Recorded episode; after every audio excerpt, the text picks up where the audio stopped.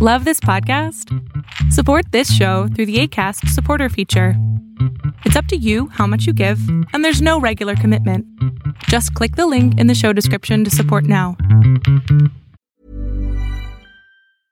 Imagine the softest sheets you've ever felt. Now imagine them getting even softer over time. That's what you'll feel with Boll and Branch's organic cotton sheets. In a recent customer survey, 96% replied that Boll and Branch sheets get softer with every wash. Start getting your best night's sleep in these sheets that get softer and softer for years to come. Try their sheets with a 30-night guarantee. Plus, get 15% off your first order at bollandbranch.com. Code BUTTERY. Exclusions apply. See site for details.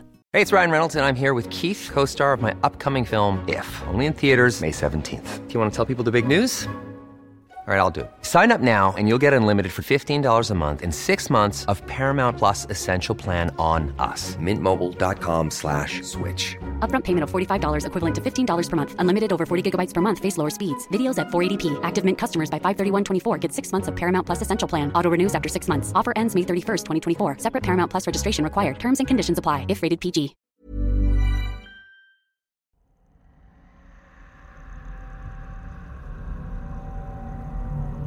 You're about to enter into a new world of knowledge, curiosities, and high strangeness.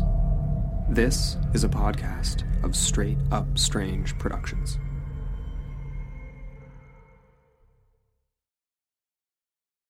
Tonight, space pancakes for everyone.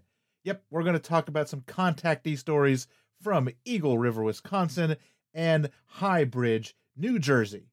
All that and more on Small Town Secrets.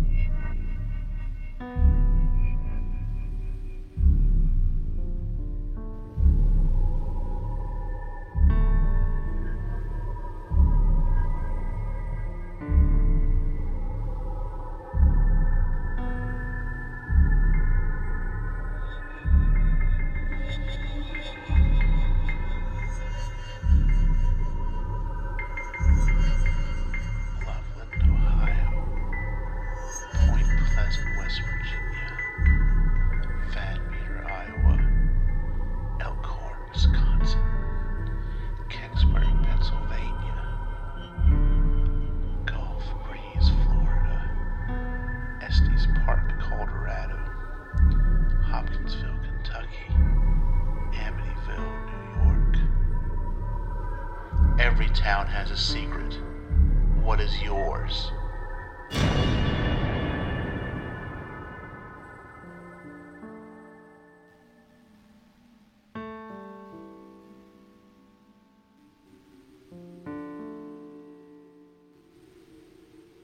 Hello, everyone, and welcome to this very delayed episode four of season seven of the main show.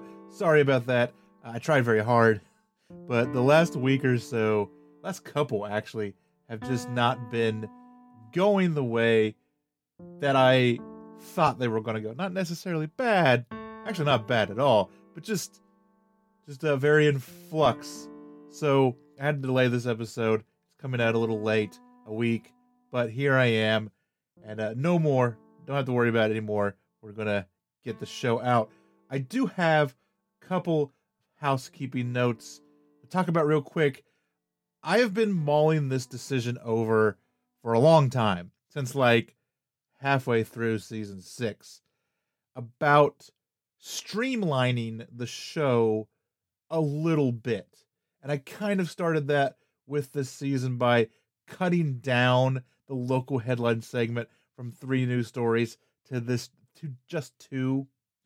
But I think after thinking about it long and hard over the last few days, I think it's time to just cut that entirely from the show to slim the show down a little bit.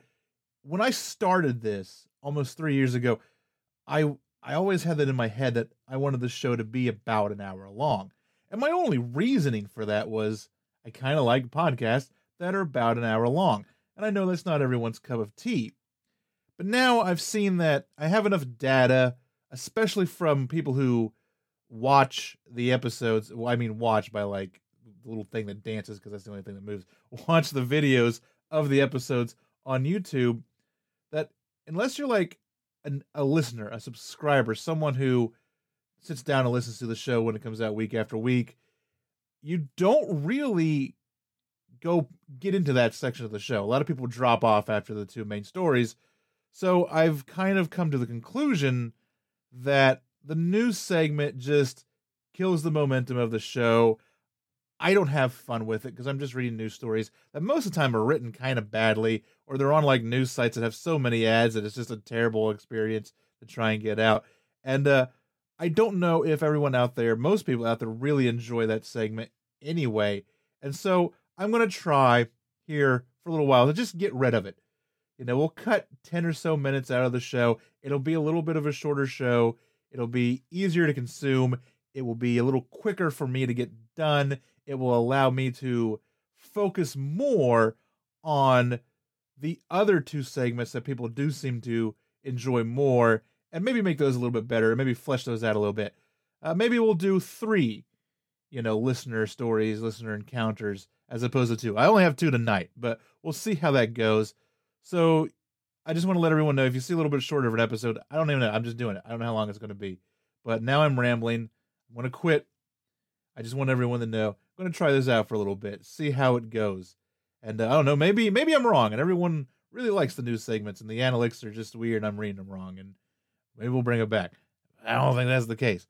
And so, as I said in the beginning there, tonight is all about some contactee stories.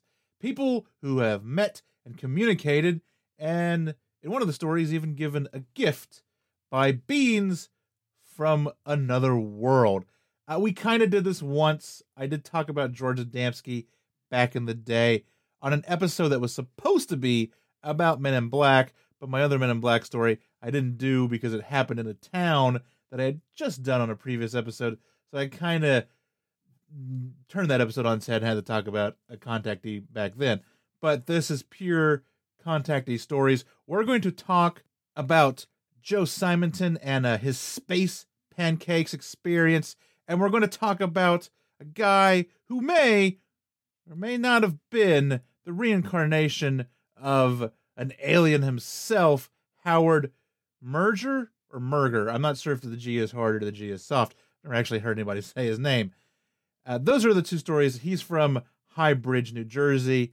That is what we have for tonight. That is what you had to look forward to. So, so you know what? Let's uh let's just get on with tonight's episode, shall we? Do you enjoy science, spooky stories, and all things paranormal?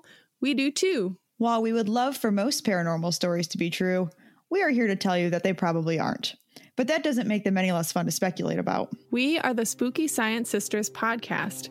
In this podcast, we bring you bi weekly discussions on possible scientific explanations behind the supernatural. Backed up by research articles and other credible sources, we do deep dives into things like archaeology and physics and share in depth discussions with topic experts. Visit us at SpookyScienceSisters.com to listen to a couple of skeptics debunk some of your favorite alien encounters, cryptid sightings, and ghost stories with science, sass, and a significant amount of laughter.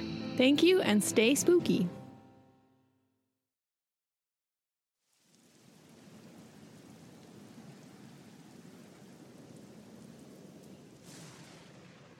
Before we get into tonight's topics, I want to take a minute and let you know that there is so much more small town secrets to enjoy. Check out the Patreon. There are one, two, and three dollar tiers of support with stuff like a shout out on the main show, exclusive buttons and stickers, MP3s to the music I create, also an ad slash promo free version of the main show, as well as STS Backroads, the Patreon only podcast that comes out in the off weeks. which means you'll get content every week, all in your own RSS feed. There is all of this and more. To sign up, go to patreon.com slash stscast or stscast.com and click on the support tab. And now, on with tonight's episode. The small city of Eagle River is the county seat of Vilas County, Wisconsin. It boasts a population of 1,398. Eagle River was the first Native American settlement in the area.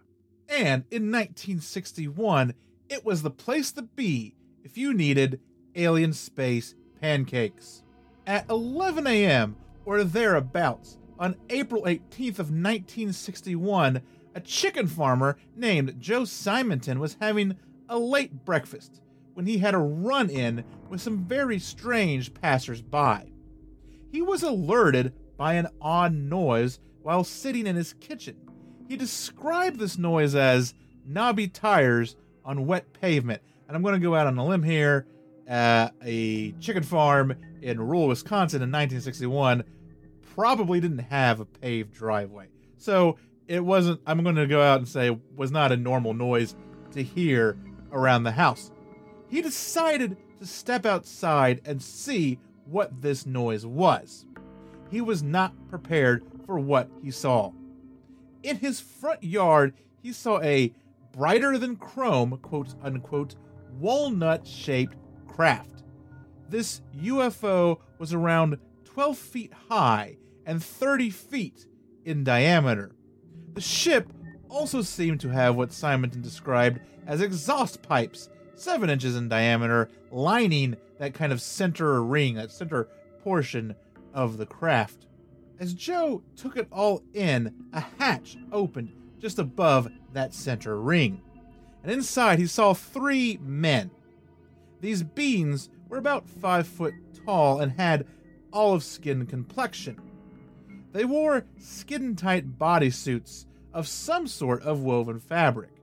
These suits also had a hood that was very tight around the head. They resemble the type of clothing one would wear as, say, a flight suit, or maybe, maybe more to the point, one of those fireproof suits where they, you know, they're covering head to toe. Another great thing to think about is like the original Willy Wonka and the Charlie Chocolate Factory movie, where they're doing the TV thing, the Mike TV part, and they're wearing those weird little jumpsuit that's going around the head. Something very much like that. Maybe that was too much, but one of those descriptions will get in your mind. It was at this moment when one of these beings popped out from the hatch, holding some type of pitcher or a, a jug, as it is commonly referred to when other when people tell this story. This container was the same color, that same chrome color, as the UFO. The being then motioned Joe over, indicating that they needed water. It's possible that they actually communicated telepathically that they needed the water, because through this whole ordeal, they never uttered a single word. Joe obliged and took the pitcher and filled it with water. When he returned it to the little man standing at the hatch, he got his first look inside the craft. Inside, Simonton described the interior as the color of wrought iron. He observed many dials and instruments on panels, and he saw that they were cooking on something, some sort of flameless grill or griddle. The beings noticed his interest in the food that they were preparing. Another being gathered up some of this food and handed it to Simonton. Simonton called them pancakes. They were small, round, and filled with holes. Uh, they resembled a sponge, or maybe more like coral. They were brown, with a char on the bottom, much like normal pancakes. They were still warm, and so Joe gave one a try. He described the taste as bland, and that they tasted like cardboard. Another good way that I'm thinking of now to kind of describe these and I there's a picture. There's a very famous picture. You'll find it everywhere. But I'll pop it in the show notes. Uh, they look like a big muncho. If anyone's ever had muncho potato chips, which I believe are like they they're potato chips, but they grind the potatoes up to make them into like a paste and then kind of flatten them out and make them a chip. So they're there's they're very airy and light. They've got a bunch of little holes in them. They look very much like that if they had bigger holes in them. A lot of great apt descriptions, uh, analogies that I'm making tonight on some of this stuff. But he got them, got four of them, and uh, didn't taste great. Cardboard. Who knew? Moments after receiving the pancakes, the being at the hatch secured himself to the craft with some sort of harness that he attached to his belt. The hatch closed, and the craft rose 20 feet into the air, where it hovered for a few seconds. The UFO then took off like a shot straight up, blasting Joe with a huge whoosh of air. This whole encounter lasted only five minutes or so. Somehow, soon after the event, the police showed up at Simonton's farm. They found no evidence of the encounter, save for the four pancakes in Joe Simonton's hands. The deputies, along with the sheriff, who Joe had known for about 14 years at this point, found that he seemed to be telling the truth. And uh, by all accounts, Joe was known as an honest man. Everybody knew him, the sheriff, everybody around town. This guy wasn't one to make up stories. What makes this story more interesting, or more credible maybe to me, is uh, that there was a second witness to the craft. Savino Borgo, an insurance agent, was driving along Highway 70, and he would later come forward and say he saw that same craft take off. And I like that because here we have a witness who, by anything that I found, didn't know Joe at all. This is a completely, you know, just, you know, a completely unrelated person who has no stake in this game whatsoever to come up and say, hey, I saw that thing take off.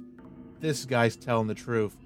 Uh, that's one of the things I like about the story. We have names of people, and we have, you know, we have some nice, credible sources, some nice, credible witnesses there to tell about it.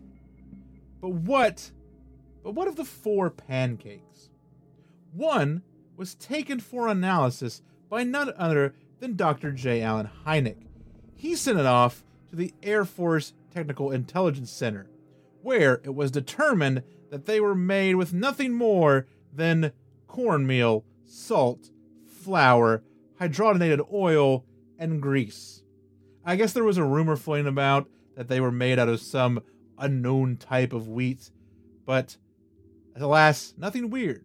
That doesn't mean that they aren't from another planet, they just are from a place that also has corn and salt and flour and oil and grease. So, not necessarily a deal breaker, at least for me, but uh, maybe a deal breaker for some other people. The second was given to a local judge who also vouched for Simonton's story. The third was given to the National Investigation Committee on Aerial Phenomena, who we also call NICAP, who later turned it over to Alex Mebane, a researcher out of New York. And then after that, I don't know what happened. I'm sure none of them are still surviving. Uh, and the last one, uh, Joe kept it. Joe kept the fourth and final pancake. Like many of these encounters, it made waves in the press for a week or two before dying down. And when asked about the encounter a couple of weeks later, Joe told the press, quote, if it happened again, I don't think I'd tell anybody about it. And there it is. Once again, he he sounds like he wasn't digging all the attention his story got him. So do you look at that as a man who had this experience and wasn't looking to become rich and famous off of it? Because he didn't. The only thing he got was some air some airplay in the press and a weird pancake to show for his uh, efforts or did maybe he just maybe he did and he bit off more than he can chew?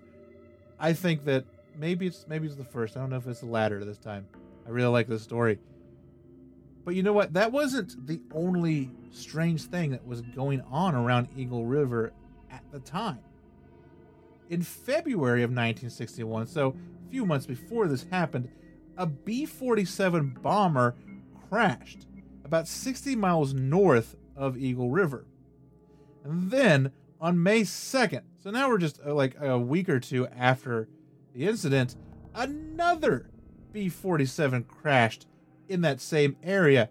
And I didn't put this in my notes, but I do remember reading about how the the pilot of that second one described that he felt like everything just went lighter than air for a little bit and that the plane just started to just plummet to just go down and he had never experienced anything like it before so very weird and then on may 24th so now we're a little bit over a month out eagle river was struck by a sudden and strange power outage were all these things related to joe simonton and his strange visitors maybe the only thing I know for sure is I don't think I would like to try alien space pancakes.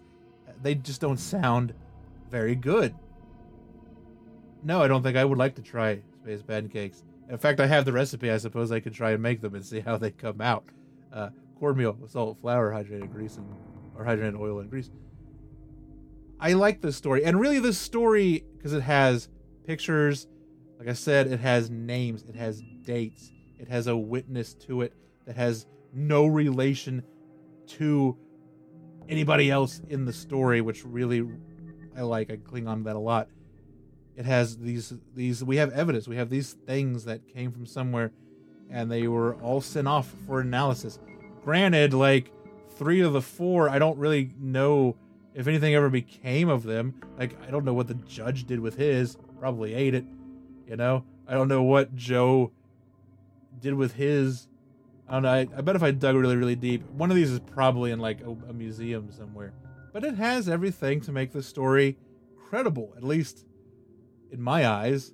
Evidence, you know, his story didn't really change. We've got names, we've got cops and judges. They're like, no, this guy is, he's not a shyster. You know, yeah, he lives alone on a chicken farm in the outside of town, but that doesn't make him a weirdo. By all accounts, he's a pretty normal, honest guy. And really, I wanted to do this story because it seems to have had a bit of a resurgence in, like, at least this year. Uh, I've seen people tweeting about it a lot.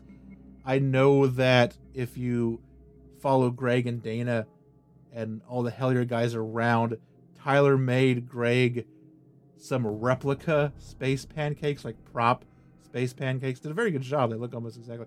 That happened like back in the summer or something.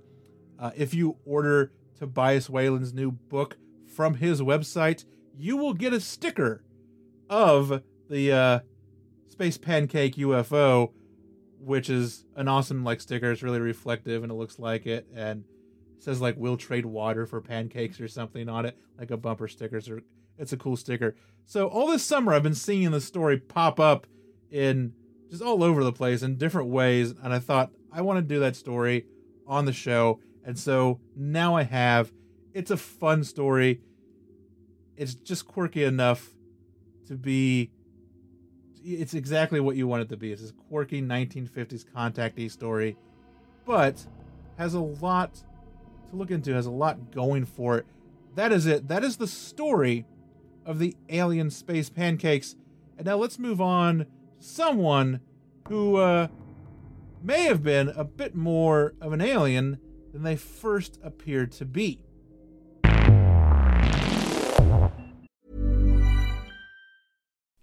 Would you like to look five years younger? In a clinical study, people that had volume added with Juvederm Voluma XC in the cheeks perceived themselves as looking five years younger at six months after treatment. Look younger, feel like you. Add volume for lift and contour in the cheeks with Juvederm Voluma XC. Reverse signs of aging by adding volume to smooth laugh lines with Juvederm Vollure XC. For important safety information and to find a licensed specialist, visit juvederm.com. That's J U V E D E R M.com. Not for people with severe allergic reactions, allergies to lidocaine, or the proteins used in Juvederm. Common side effects include injection site redness, swelling, pain, tenderness, firmness, lumps, bumps, bruising, discoloration, or itching. There's a risk of unintentional injection into a blood vessel, which can cause vision abnormalities, blindness, stroke, temporary scabs, or scarring. Talk to a licensed specialist to find out if it's right for you.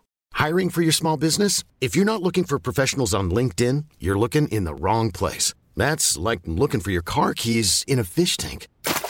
LinkedIn helps you hire professionals you can't find anywhere else, even those who aren't actively searching for a new job but might be open to the perfect role. In a given month, over 70% of LinkedIn users don't even visit other leading job sites. So start looking in the right place. With LinkedIn, you can hire professionals like a professional. Post your free job on linkedin.com slash achieve today. Hey, it's Ryan Reynolds, and I'm here with Keith, co-star of my upcoming film, If, only in theaters May 17th. Do you want to tell people the big news?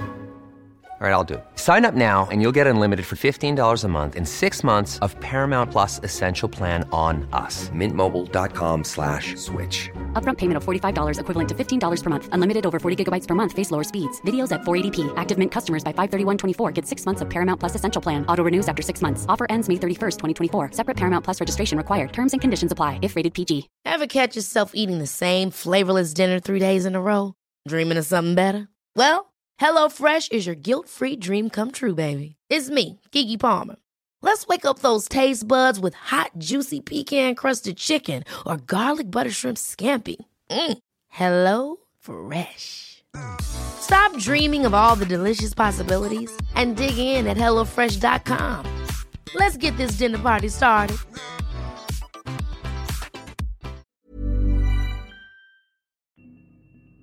Highbridge is a borough located in northwestern New Jersey. There's not much to say about this little town, unless, of course, you count the stories of alien contactee Howard Menger. I think it's Menger. I think the G is hard. That's what I'm going to go with until I know otherwise. Howard's parents moved from the hustle and bustle of New York City to Highbridge when he was just a small boy. And before the move, his life was fairly normal. It wasn't until after the family moved out to Highbridge that things began to happen. It started with being chased.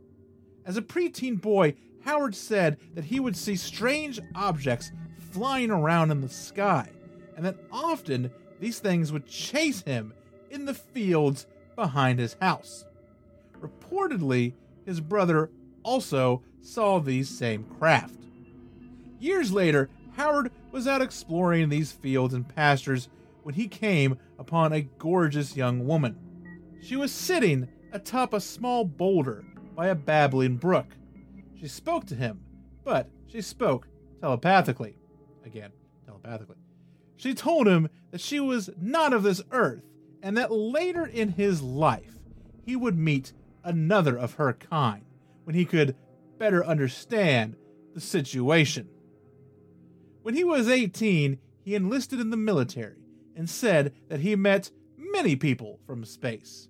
He claimed to have gone into space on UFOs on several occasions.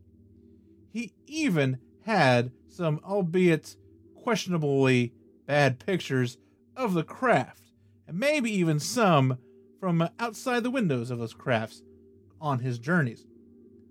Menger even told stories of meeting the famous Venusian that lived among us in the 1950s, Valiant Thor, that he met him in his home in New Jersey, and uh, Valiant Thor just very quickly popped up in the 50s. This guy apparently was a Venusian. He could walk through walls. He could speak telepathically.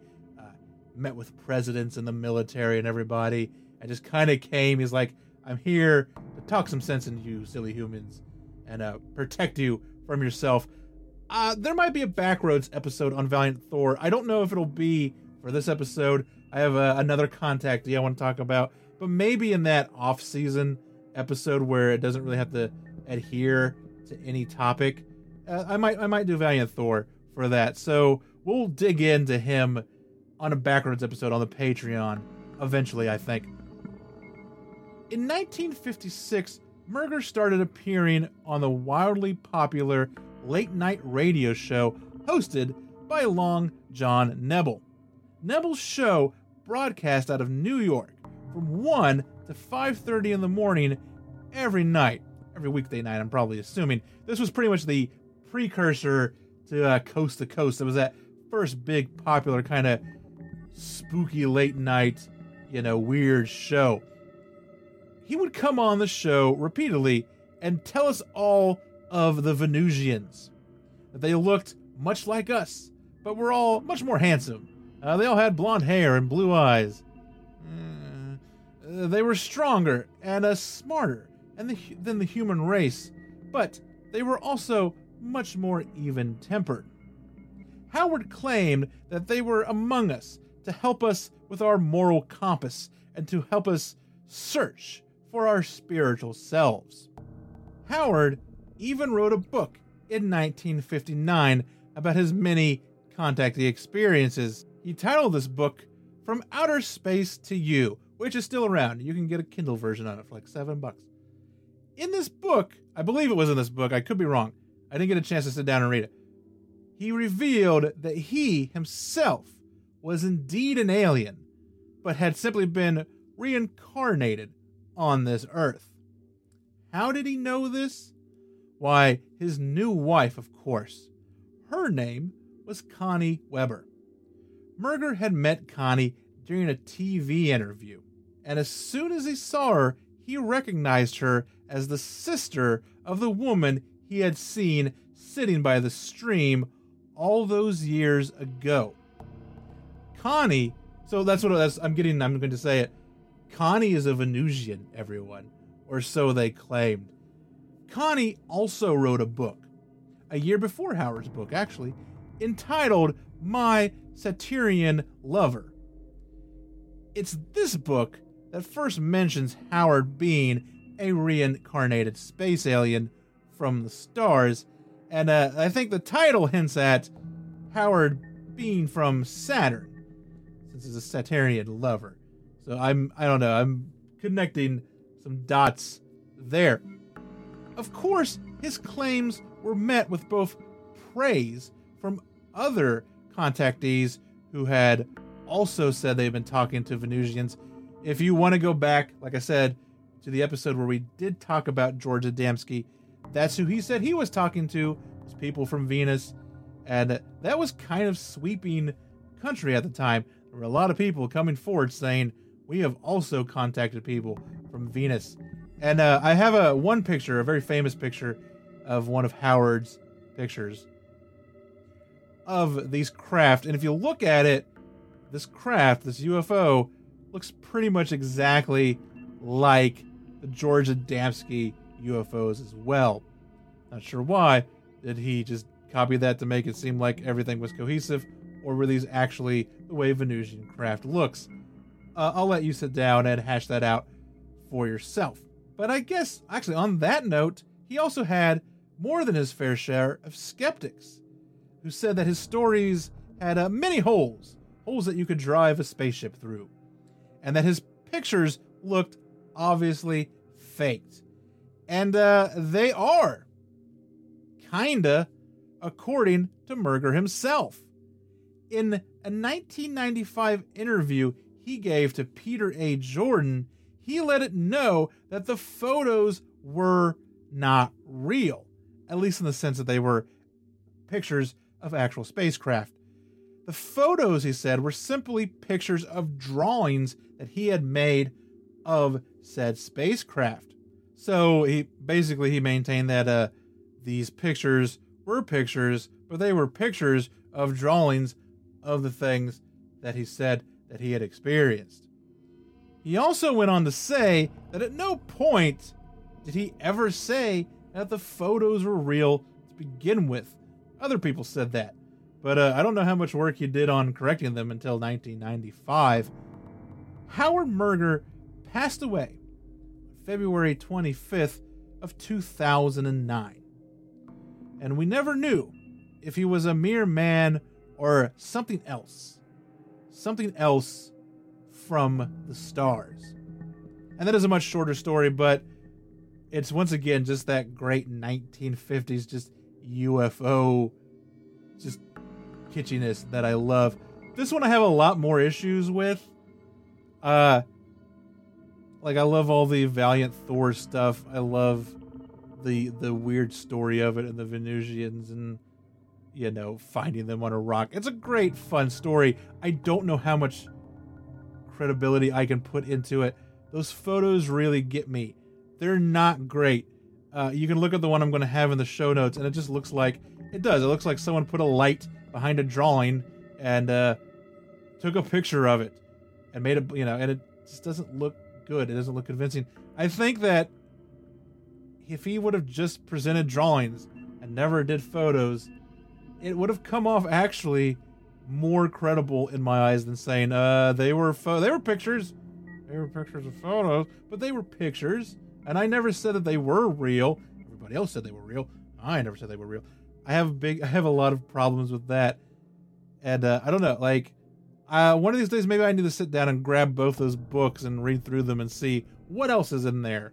How many, how many holes and how big were these holes in these stories that were in these books? But this week, I didn't have time to sit down and read a lot of books. But I want to mention, I got this story from the newest issue, which I don't know where it is. Gotta find it. Of Fate magazine. Uh, issue 737 has a kraken on the cover. Uh, and uh, I want to point out, and I don't know, I just found this very funny. It made me chuckle. This article in this in this Fate magazine is entitled "The Top 10 UFO Contactee Encounters" or something like that. Uh, and when you flip to it, there's only five. There isn't ten. So I don't know if it's a typo or what, because in the in the contents it just says top UFO contactees, but then the, the headline when you go to the actual article says top ten, and then it gets to five, and then there's just twenty pages of ads, ten pages of ads, something like that, and then it just goes into another article. No, like this article picks back up on page blah blah blah blah blah blah blah, or wait until issue 738 for the rest of it. Just half of the article isn't there. But there were five of them.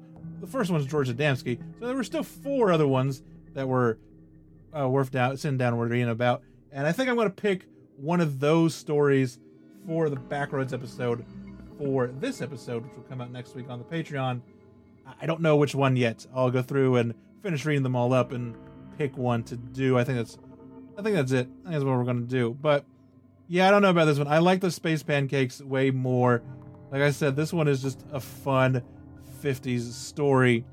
The space pancakes, they just might be real. Maybe. I don't know. But there you go. That is the stories for this week from uh, Eagle River, Wisconsin, and High Bridge, New Jersey. Fun stories. So let's take a uh, intermission here. I'll play some music. I'm going to take a little break. We'll come back. I've got a couple of uh, your small town secrets, your real encounters to read, and then we'll come back and button up the show.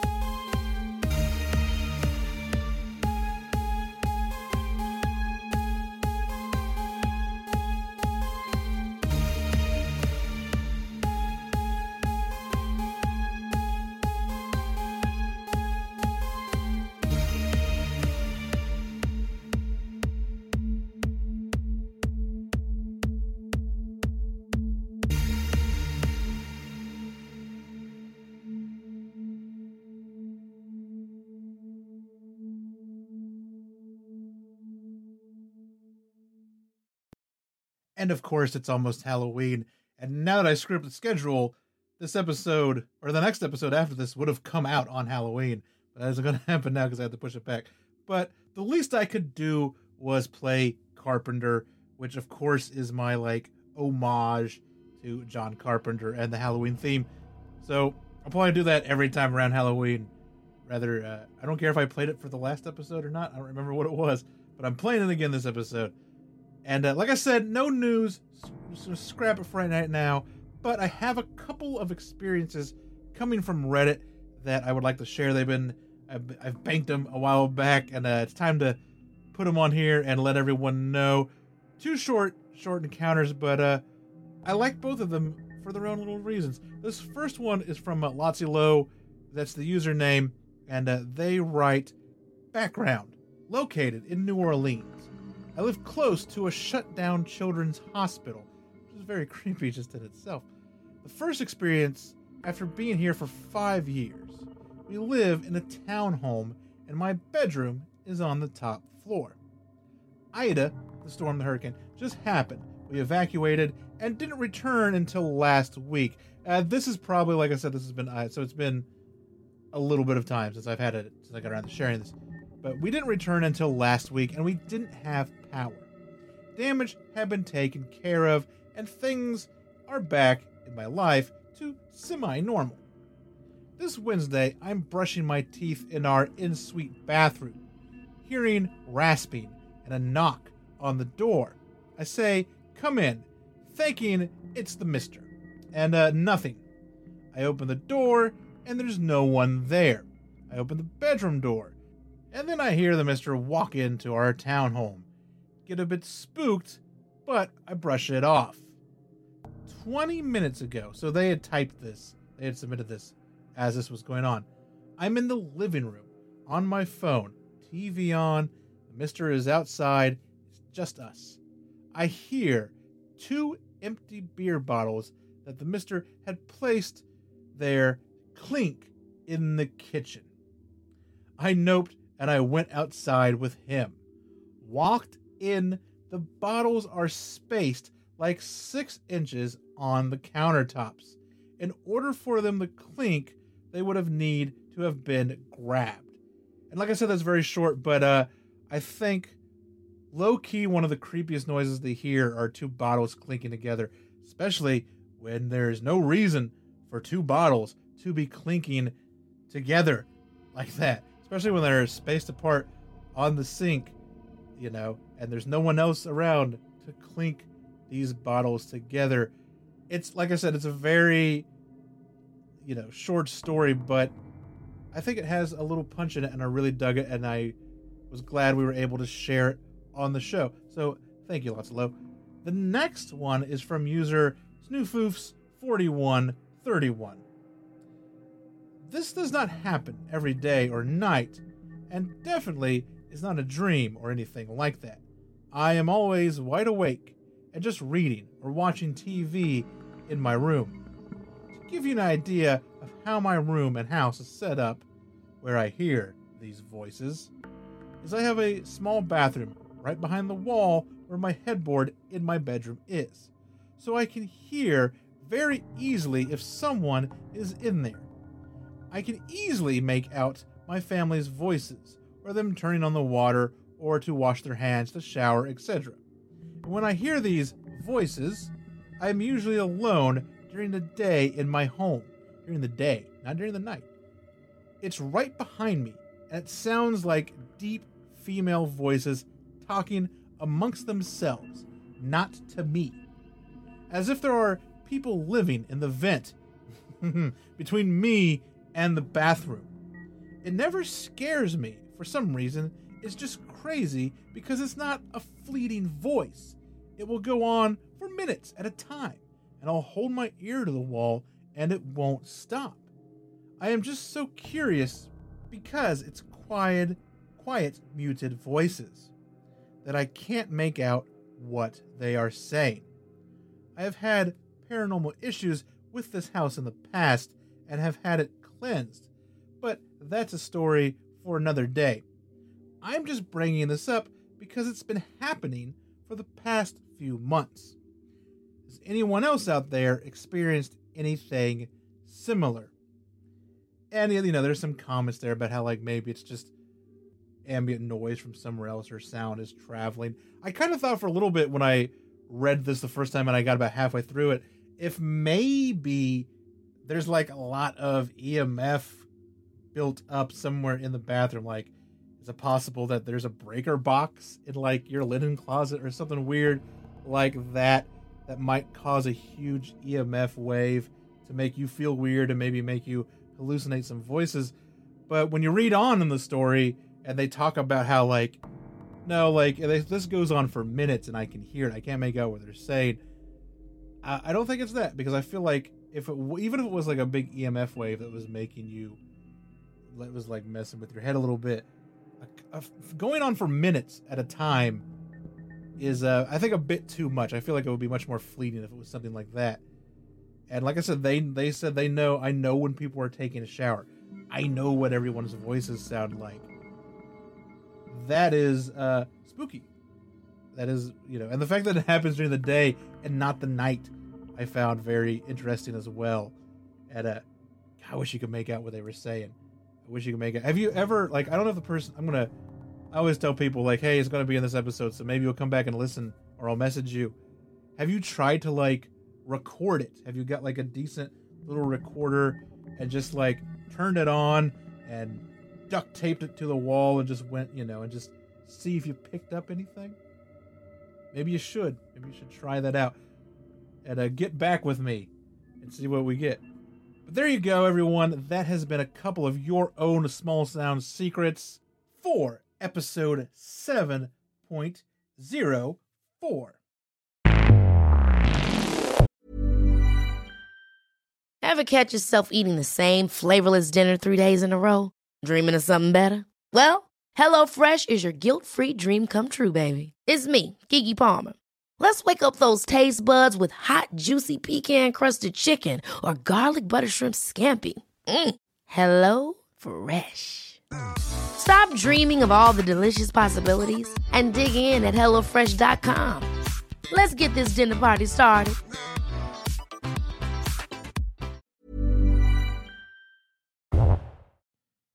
And there you go. That is a wrap on episode 7.04. Please check out stscast.com. That is the hub for everything STS Cast. If you have a small town secret to share, UFO story, Bigfoot tale, true crime thing, or just weird, odd history, and you want to share it on the show, the best way to get it to me is to go there, scroll down to the bottom of the main page, and you will find an email form that you can fill out and get in contact with me about it. Uh, you can just write something in, send me an article, or if you want to come on, we can record it off Skype, or you can send in your own audio file and I can just plop it in here. A bunch of ways we can do it. We can figure it out. You will also find all the social media links at the bottom. Uh, links for the subreddits on there. Links for every pretty much everywhere the show can be found is on there. Uh, the Twitter, which is where I'm most active, is uh, at STScast. The show is on Facebook at stscast.fb and it's on Instagram at stscast.gram. So those are all the social medias that you can also find me, interact with me, give me your story through there as well if you want. Other way, other things you can find on the website: show notes, sources, uh, some pictures. I do have to do some updating on that. I will get to it this week and get. I think I think I have to do last episode, and now I'm gonna have to do this episode, but I'll get it. You can also find uh, a bunch of ways to support the show on stscast.com. There are links to uh, merchandise on there. If you want to grab a shirt or a coffee mug or a sticker or a phone case, it's all on there. You can get it. There is uh, links to the Patreon if you would like to subscribe to the Patreon and get all of that content. And there's also just like a, a PayPal donation if you just want to throw like a one-time uh, bone in the bucket, if you will. Other ways to support the show that are not necessarily financial, uh, just rate it and review it on your podcatcher of choice, especially if it's iTunes. That's the one that really makes the show bubble to the top and get it noticed. And really, just tell a friend. If everybody that listens to the show gets one more person to listen to the show, then we automatically double the show's audience. And uh, yeah, that's it. That's the show I am out for the week. I want to thank everyone for listening. I want to thank everyone for supporting until episode 705, which is going to be True Crime Night number seven. Uh, I'll be back. Remember, until then, that every town has a secret.